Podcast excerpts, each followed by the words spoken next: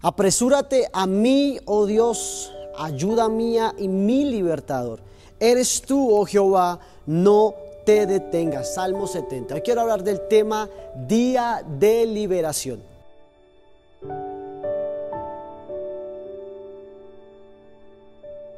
Estas palabras no brotaron de los labios de una, de una persona religiosa, fanática, sino que salieron de una persona, de alguien que a pesar de las circunstancias decidió confiar todo su destino en las manos del Señor. ¿Sabe? Algunos confían en la bolsa de valores. Y eso es lo mismo que depender de la suerte. Puede que te salga bien, puede que te salga mal. Pero confiar plenamente en Dios es tener nuestro destino seguro, confiados de que en las manos de Dios todo va a salir bien.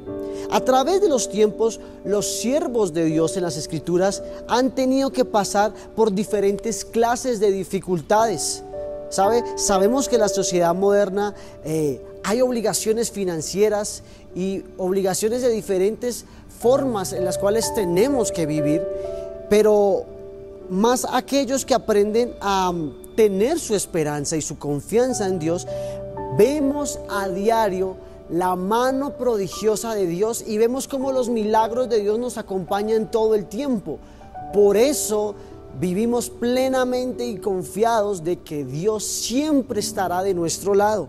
David aprendió a confiar en Él desde una edad muy temprana.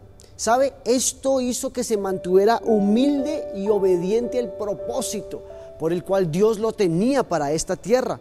Mientras que sus hermanos mayores se sentían orgullosos porque habían sido llamados para ser partes de las filas del ejército del rey Saúl, él se mantenía confiado siempre que su tiempo iba a llegar.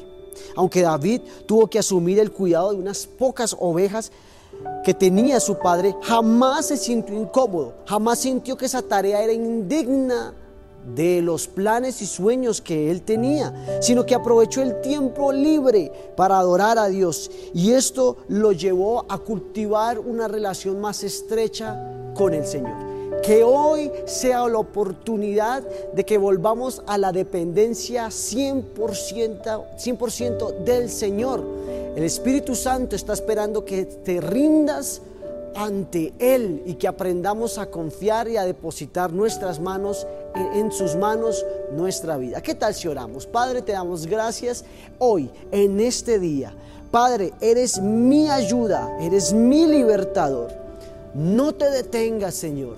Actúa siempre a favor nuestro, sin importar la circunstancia negativa o contraria a la cual estemos viviendo, que siempre podamos seguir viendo tu mano a favor de nosotros en el nombre de Jesús. Amén y amén. Que Dios te bendiga.